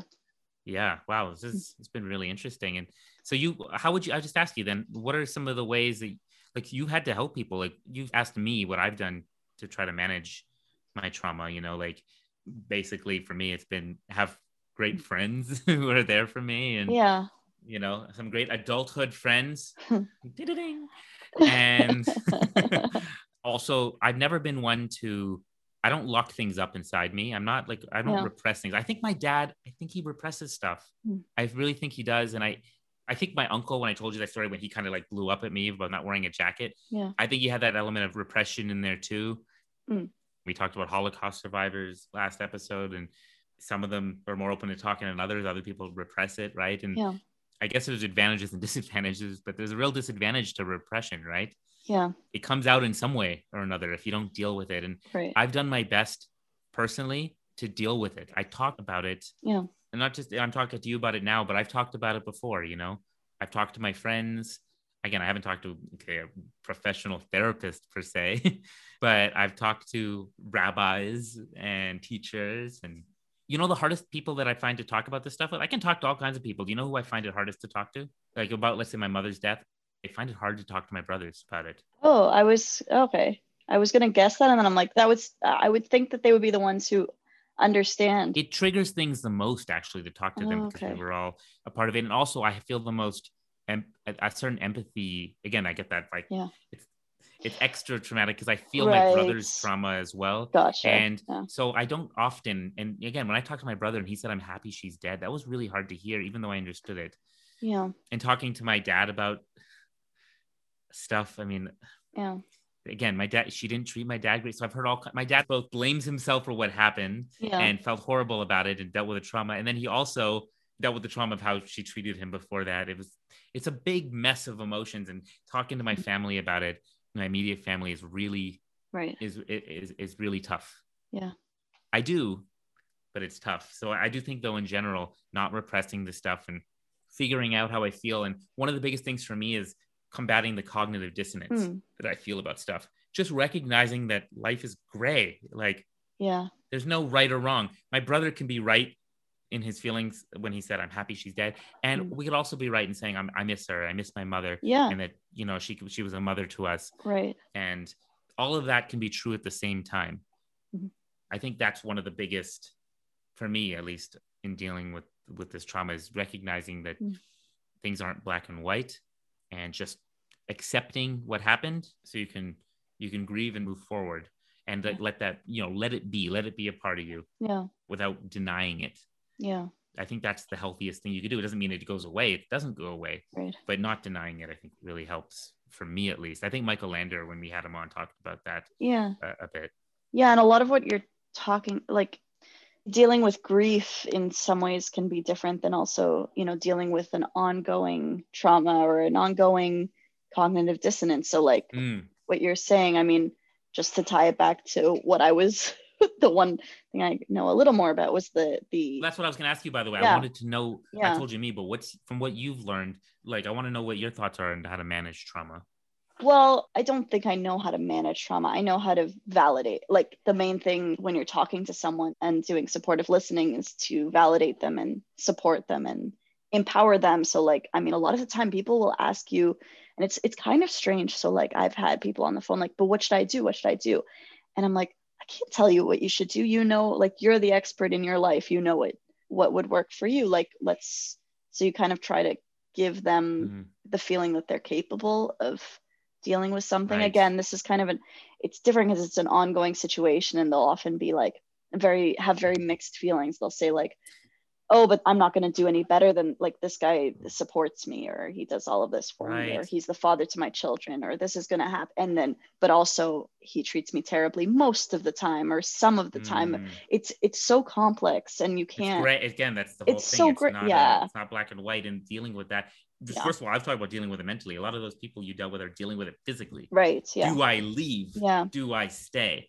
Do I what choice do I make in the moment? That's that's very that's more immediate and to me, you know, that takes Yeah. precedence over just mental grief. Right. And I mean, either they don't have anywhere to go, or even if they leave, like, I mean, it solves one problem, it creates more. And I mean, their children, or Mhm. they recently made a um, a shelter that has pets as well, because Okay, a lot of people would stay because they were worried about what would happen Oh. to their pet if they left. that's they're really great at helping deal with trauma. Yeah. think, you know, emotional support animals. and- No, they are. And I actually remember like I hadn't had like a proper pet when, at the time and I was like, "Oh my god, you're in like an abusive situation." It's so easy when you don't know exactly what a situation is like to say what someone else should do. Yeah, So I think like if you are listening to someone saying something, never tell them what you think you should they should do right. because you don't know what it's like to be them. So really, so you don't, but you, because Yeah. to me, it would be simple to say, like, if someone is being abusive to you, leave. Like, like, don't Right. So stick around. It's not that simple. Well, um, no, there are a lot. I, I've sometimes, like I said, when I go through the notes, it's like repeat callers, and Hmm. it's a situation that we're keeping an eye on. And we'll say, so one of the first questions that we ask when someone calls is, "Are you safe right now?" Right, And sometimes there isn't room at the shelter, so right. they're like, "I need to get out," and we're like, "So we don't have room here, but just come here and we'll figure something out." Or like, it's not, we should say, someone, if you're dealing with a physical abuse yeah. Like we got to figure a way out of that, right? That's not something that's gonna just Right. It's not like we're saying, oh, like, are uh, you not enjoying being horribly treated? Are you not enjoying that? Oh, okay. Well, then I guess maybe. No, of course, we're Mm. we validate like yes, that's a problem, but it's also you can't make people do something Yeah, and a lot of people go back it, it was a really high percentage i forget exactly but it was something like so, so we went into a bit of the psychology of why people go back what are some of the reasons that someone might return to an abusive Right. situation and i mean it happens all the time Yeah, yeah. I've seen it happen with people I know. Yeah, it's yeah so i mean it's i think it, it is really our job not to judge anyone because you really of course. yeah and it's it seems so easy to say but it's like okay i mean this isn't a good example but even when you're talking about your mother being abusive i mean she's still your mother what if It's a great example.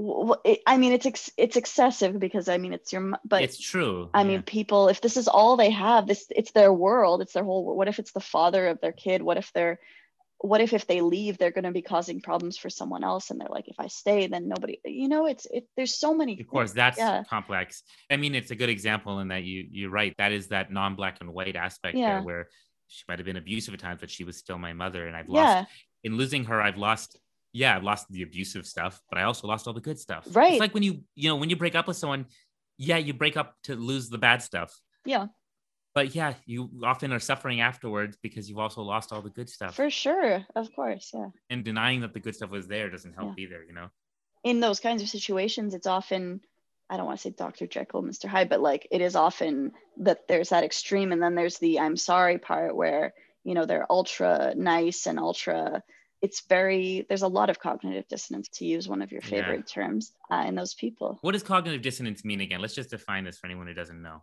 well it's when you have two competing ideas Or in your yeah. oh not two or more okay you you define it No, you're You right. It's like- it. i hate i hate defining things i hate defining things it's one of my like fears yeah it's having two or more competing beliefs, right? Mm. And they cause a dis- mental discomfort. Yeah. It's like believing what is what the classic example, right? Like you believe you should stop eating to lose weight, but you also want to keep eating. Like those two, Mm-hmm. oh yeah yeah you get a cognitive dissonance about it, and you're like doing, you keep Yeah. doing one thing and believe one, thing, but yet you also believe the other thing. And those right people often get that that cognitive dissonance about like say politicians and stuff. Like Mm. they support some politician. This is the one I support. yeah I believe them. I voted for them. And yet they're doing something I don't like at the same time. yeah And then people solve that cognitive dissonance by trying to justify the thing that they don't like, right or they, Yeah. you know, one way or another, instead of just accept. it's hard to it's hard to maintain too Yeah. But Yeah. like I was saying before, I think the key is you have to acknowledge the gray of it all. Like Mm. you have to say, yeah, I support this person. I don't support this thing they're doing. And Yeah. I've weighed the pros and cons and I've chosen this, but Yeah. I don't agree with that. That's harder for people to to do, I think. yeah that's definitely difficult yeah so the cognitive dissonance just makes it so that it's not it's not an easy decision or an easy thing to do sometimes it's just like where are they supposed to go are they supposed to leave their kids are they supposed to leave their everything like right. yeah Wow, that's a lot to take on. I can see how that could lead Yeah. to vicarious trauma. I mean, I like I hadn't I didn't do it for that long. I think there were a few times where I actually now uh, right now I can't recall as much like but I remember right after a shift I'd feel really like unresolved because you don't find out a lot of the time what happened. Right? It's like you hear this snippet of a story about someone who's going through this crazy thing and then that's it. Like Right. it's not like they're calling back like oh yeah I just wanted to let you know everything's fine like nobody i mean sometimes they will sometimes you'll have the repeat callers or we had like the Yeah. regulars that would call a lot but like you know Does that linger in your brain though, not knowing sometimes? Like, I wonder what happened with that person. yeah sometimes but i would also try not they tell you not to, i mean this was interesting because michael said the opposite when we had him on but like they were like try not to take it home with you too much or like sometimes i would just talk to someone about it and then feel like Yeah. okay. There's different trains of thought on that, probably. Yeah. yeah probably yeah but um I, I know I'm not I'm not someone to be able to talk about things like sexual assault and stuff like Mm. that. And I'm not I don't have the knowledge or the expertise to really Yeah. discuss that myself. Yeah. But I do, you know, it's reminded me, you know, like I had an ex girlfriend who had some uh, pretty tough stories there, uh, Yeah. tough experiences. yeah that um again i remember hearing us one of these stories and i i cried i cried Mm. listening to the story that she told me and i i just god i remember just thinking you know you know this thing that she had to deal with like how does how does it not like mess you he meant some of this stuff like Yeah, mess you up and it does mess you up that's the answer is it does mess you up it does mess you up and i want to say talk about resilience we it's great we, we go oh my god someone's so strong but we it's i don't i don't think we should not belittle, but we shouldn't. Something messes you up that's totally natural too. Yeah. If, if you've been through a messed up experience and Yeah. you're not weak, you're not weak if you have to deal with that or if it mess, if it affects you. You know, I remember that that ex girlfriend. I remember once we were just like we were talking. I guess he got a little heated. Like it wasn't an argument. We were just kind of Mm. what do you call it? Like it was just a little raised Yeah. A squabble. it wasn't even really squabble. I don't know. But as I was talking with her, I was just kind of like in my hand. I was hold, I had like a coat hanger in my hand, and I was kind of like waving it around. And she like cowered suddenly in fear and backed up. And I was like, "What? What's going on? What's wrong?" And she like was in fear, like suddenly like froze and backed away. And Yeah. I, I didn't understand. And she was like looking in my hand at the coat hanger. I'm like, Yeah. "What? Like, oh, thi- this? Yeah. What?" I raised it up again. She like cowered again. I was like, "Oh my Yeah. god, you think?" Yeah. I'm like, ah, I dropped it. I was like, "What do you Yeah. think I was gonna do with that? You think I?" Would? She and she she's like, "I don't know." I'm like, "What do you mean you don't know? You think I would?" But there's no rational thought, right? It's I was I was just kind of like toying with it. But the thing was that this isn't me. It's something from she was Yeah. triggered. exactly Something in yeah. her past it triggered her, and that's Yeah.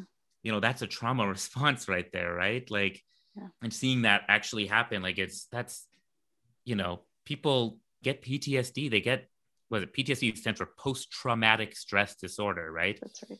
It's literally a it's a disorder that people have, right? Because it disrupts your life. Mm. You're not weak. I just want to say if that happens to you, that's a totally normal thing. Yeah. And you're not not resilient Right. if you if you have to fight those demons, you know? Well, yeah. Well, yours, that example is a perfect example of a perceived threat where there wasn't one. Exactly. So I just, you know, I was thinking, you know, you mentioned last time we talked about leaders versus followers in the last episode, and I was just thinking about it. And I guess my personality mindset, I guess, because I feel more, I guess, have more of a leadership mindset, Mm. probably contributed a little to how I manage trauma. I wanted to take control of it. Right. I wanted to enact change and affect, you know, I tried to create uh, better circumstances for myself, all this stuff, like, right. I kind of like took the reins, Mm. but I can understand some people have a different mindset where they are look, they're deferring to an authority. They want, they Yeah. just want an answer. What do I do? Yeah. Where do I go? What do I do? Right. Yeah. And both of those are valid Of course. yeah. kind of coping mechanisms. Yeah.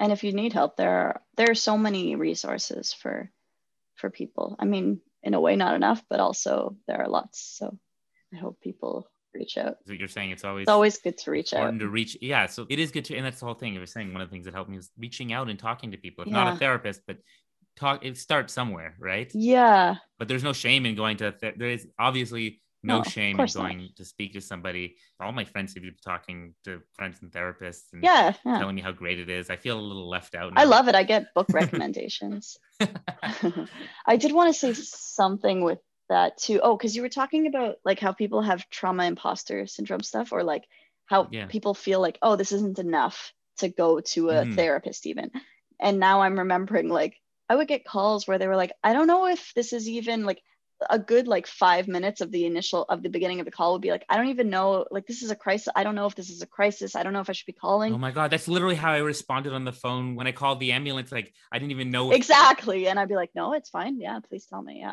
literally my mom was dying in front of me and i didn't Yeah. know whether i should be calling the ambulance. Yeah. So yeah in that situation i didn't know. You can only imagine. Yeah. It's so easy for people you to never know and yeah. often the stuff that someone would tell me after not knowing was like i was like of course this is a of course. Yeah like what? You know whereas sometimes someone else calls and and they'll be like oh i have a this is a problem and then you're like oh okay like they just actually wanted some supportive listening that's fine. Anything is fine but it's just like people's self evaluation sometimes can be really or like the way you see something in the moment you don't know or you're less likely Mhm. maybe to ask for help naturally so yeah. yeah yeah so. Well i just want to say i if you ever if you ever need to talk? Well i i guess i need to talk weekly with you. Even not on the podcast. If you ever just Oh, want to okay, talk, thanks. Thanks josh. Same to you. We're friends. And do you feel like we bonded more after after this episode? bonded a little too much. I think i'm to need a week off now but no. Oh boy. No, i appreciate that you opened up and i really um i always knew that you went through these things but it's um it's pretty different to really hear the details of how someone went through that stuff because you you'd heard about it during in the community. Yeah. Like this is yeah you just kind of heard about it at the time. Like my mom, for example, i heard about it my dad's cancer. I mean, I'm pretty bad with um I'm a very compartmentalizing person for like intense stuff. Yeah. So I if I can avoid thinking I I kind of do. I think I I think I said something to you at school, but I don't. I honestly, I don't even remember. I was, but yeah, when that stuff happened. I was still working at the library with you at the time. I'm sure you drove me to the Oh, library. probably, yeah. Came up at some point. Yeah, for some reason I don't remember, but again, I think that's probably some compartmentalizing stuff. it was just so cruel and rude what you said that I just forced it out of my brain. Yeah, probably. Yeah. No, uh, I don't know. I'm I don't sure know. I don't know. You've always been wonderful, Aya. Uh, no, like yeah, I think we are we're closer now. I always feel awkward at the end of this uh, when you say very nice things and I don't know how to respond to them. But I think we're very similar, by the way. We both compartmentalize. And by the way, that's one of the ways that I managed, for me at least, a lot of my my trauma is that I I would I I, I put things in box. It doesn't mean I put it away, No, but I box I put it in a box and then I could access that box when I wanted to, and I Yeah. tried not to let those things bleed right. into each other. There'd be people who'd be like, "How can you? Are you sure you can work on this thing? Like we're talking about moms or something?" Or Yeah. I'm like, "No, I'm fine. Like I can."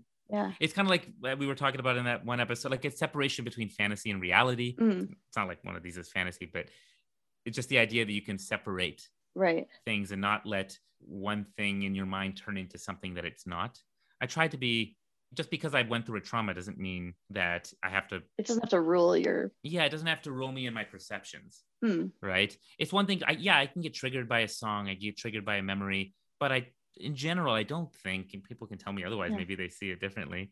I don't think it's suddenly I'm ruder or I no. at least I try not to be. But it's true sometimes when we are triggered by something, we don't realize how we're coming off, and Mm. it's something to work on and Well, check our perceptions. You know, check ourselves a little bit. check yourself. Well, maybe we'll try to trigger you next time and see how you respond. And we'll have a recording. so now it. I know you. You're gonna want to see it as a challenge. You want to see like, can I trigger Josh? I want to trigger him to respond horribly. I think I would be okay. This is a side note, but I was there was a point during our last phone conversation where I actually thought you might be upset at me, and I had like this reaction that was like, "Oh my god, I made Josh mad at me," and I was like, "I don't know what to do. How do I deal with this?" Like, I couldn't handle it because you're so nice. I was like, I'm never mad at you. "Exactly, yeah." So you actually haven't. At most, I get a little irritated. I get I, not even I with you. think I you were at most. I get a little. You might No, but I probably wasn't even irritated with you. Okay. I can disagree with someone without being like upset at them. I it was the way that you said that's not a helpful question, and I was just like, "Oh my god, I think I'm in." I think oh no, I Josh was is- probably just a little too short in the way I said it. No, no, it's fine. So uh, this isn't for you to apologize. This is for me to have some self awareness. Do you know how often I get like kind of irritated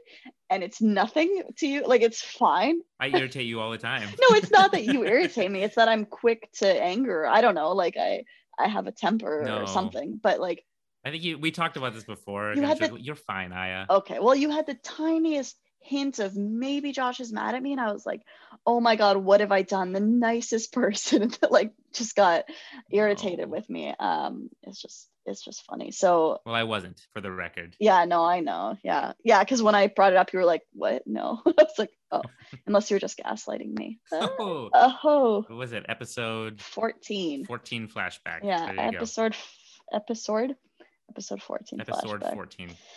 Well, All right, Aya, we're done. We're wrapping this up. have we been traumatized enough? Are we, uh, Yeah, we've been traumatized. Have we traumatized all the listeners enough? uh, I hope so. I hope that's, I uh, hope so. Yeah, I hope you were traumatized by my story. yeah, I hope you were traumatized. Because if not, you have no heart. no, it's horrible. that's really bad.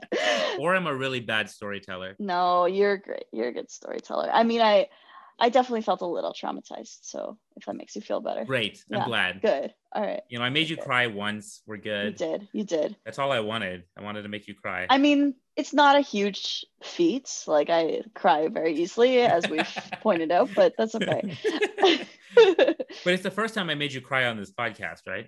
I've gotten teary eyed before. I've just hidden it well. But oh, really? No, come on, give it to me. That was episode 15. I made you cry. that was the first. 15. That was a real it's like. okay, yeah. That was a disruptive cry. I have teared up, gotten a little bit misty eye. watery eye before. Misty eye, that was the word, but Mm. you haven't been able to see it. Uh, Yeah. One of the, the wonders of Zoom is how easy it is for me to hide my my emotions. So Oh, yeah. well, so great. So we traumatized. Uh, we I We're- didn't traumatize. Well, well, we I don't know. potentially, yeah. I know we're making a joke now because we're both. This is how we deal with this stuff. But This is how um, we deal with it. We brought a dark sense of humor about all this. oh, you yeah, go. yeah. Well, okay. Let's uh, Let's do a serious. take us out of here, Aya. All right. Well, um, thank you for listening. And all jokes aside, you know, if you do need help, please like don't hesitate to reach out to someone. There's someone who cares about you. Even if you think it's something small, you should reach out. Yeah, I mean, you can joke about it like us all you want. yeah, but joke, definitely, we know you it still affects you you. should you should do something about it and, and there's no shame in that Yeah. not only that there's a strength in that yeah. there's a real strength in that again you were saying i'm resilient maybe i i sometimes i feel like i didn't have the strength Hmm. to go and ask for help maybe or or talk to someone that i should have and i would justify the way things are but i think it's worth noting that there's not a strength in not doing it Yeah. So Yeah. I, I think there's really more of a strength in in, in, in That's a- reaching out when you need it That's a good way of putting it.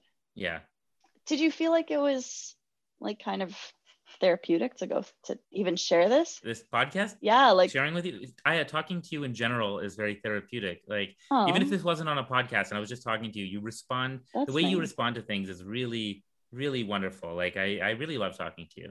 Oh, that's so nice. it's been Thanks, it's been Yeah, great. Yeah. thanks. Well, I feel the same. You're you're a good listener too. What do you mean? You didn't tell me you didn't you didn't share any hardly any stories. so apparently you don't think But if I were to, I would know that you would listen well. Yeah. Well, this has been another episode of Adulthood Friends, episode 16. And thank you for listening. And if you're enjoying the podcast, please feel free to follow us on Facebook and subscribe, follow whatever on Spotify, Apple Podcasts, Google Podcasts, wherever you like to listen. I think that's about it. Is that it, Josh? Well, how do we usually end this thing, Aya?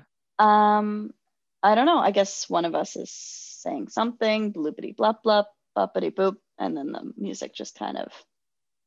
What is it? What does- it? what does the music do? No, you're not gonna get me again. Okay, you again. What are you talking about? You're not you, gonna you kind get of me stopped. Your, again. you stopped mid sentence, and I don't know what you were about to say. what does the You- music do? You're just you're gonna put the music back there.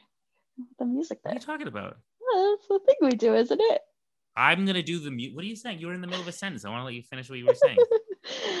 uh, I interrupt you enough in this podcast. I want to interrupt you with the music. Yeah, that's the that's the bit. That's the bit we do. Is that the music interrupts one of us? What are you talking about? Aya? This is a very serious episode. No, you think we're just gonna? Yeah. We're talking about trauma this episode. You think I'm just gonna have the music interrupt?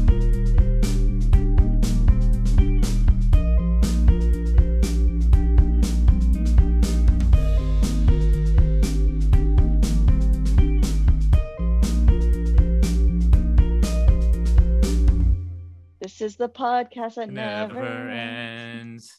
That's a traumatic song, by the way. Yeah. That song is traumatizing. I actually am sorry that I even brought it up because now it'll be in my head. I can't.